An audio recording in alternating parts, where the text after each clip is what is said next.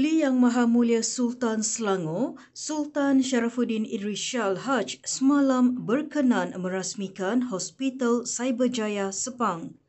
Turut mencemaduli berangkat ke majlis perasmian Duli Yang Maha Mulia Tengku Permaisuri Selangor, Tengku Permaisuri Nur Ashikin dan Duli Yang Teramat Mulia Raja Muda Selangor Tengku Amir Shah.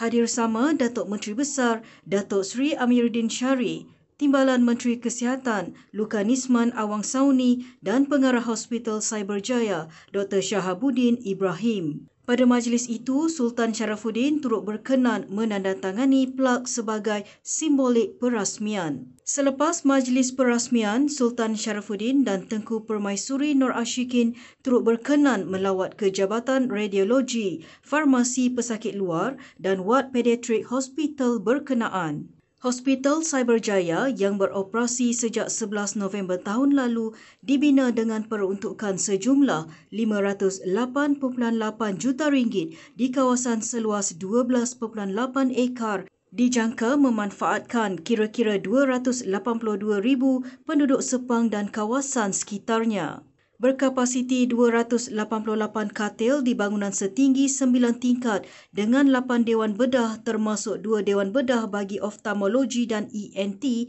sebanyak 14 perkhidmatan kepakaran disediakan secara berfasa sejak hospital berkenaan memulakan operasi. Kedudukan strategik menjadikan Hospital Cyberjaya berpotensi utama sekiranya berlaku bencana di pintu masuk negara iaitu di lapangan terbang antarabangsa Kuala Lumpur, KLIA Terminal 1 dan KLIA Terminal 2. Menteri Kesihatan Dr. Zaliha Mustafa berkata, selain itu, arena sukan litar antarabangsa Sepang dan Silicon Valley Cyberjaya yang terletak di daerah Sepang juga akan dapat memanfaatkan perkhidmatan kesihatan di pusat perubatan itu. Teks ucapan beliau dibacakan Timbalan Menteri Kesihatan Lukanisman Awang Sauni pada majlis perasmian Hospital Cyberjaya semalam. Tambah Dr. Zaliha, Hospital Cyberjaya mampu membantu kesesakan di hospital berdekatan terutama Hospital Serdang, Kajang dan Putrajaya. Menerusi pembinaan Hospital Cyberjaya dan kerjasama fasiliti kesihatan lain jelasnya, pelbagai program berkaitan kesihatan dapat dirancang dan dilaksanakan dengan lebih terangkum dan menyeluruh. Hospital ini juga mempunyai 10 bilik bersalin untuk keperluan penduduk setempat dan turut dilengkapi dengan satu unit mesin CT scan.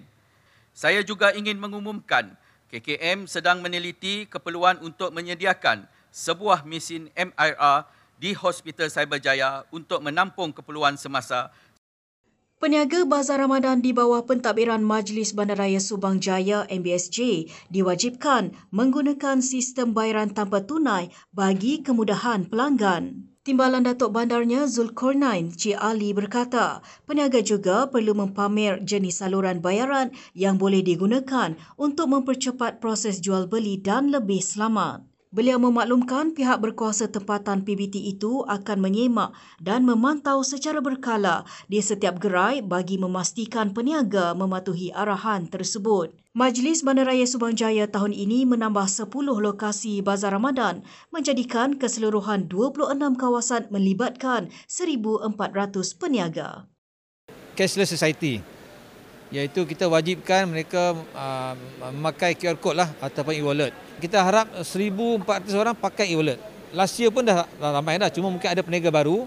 Kita galakkan pakai e-wallet ke arah smart state. Mudah, cepat, selamat. Sekian semasa hari ini, terus layari platform digital kami dengan carian media Selangor dan Selangor TV.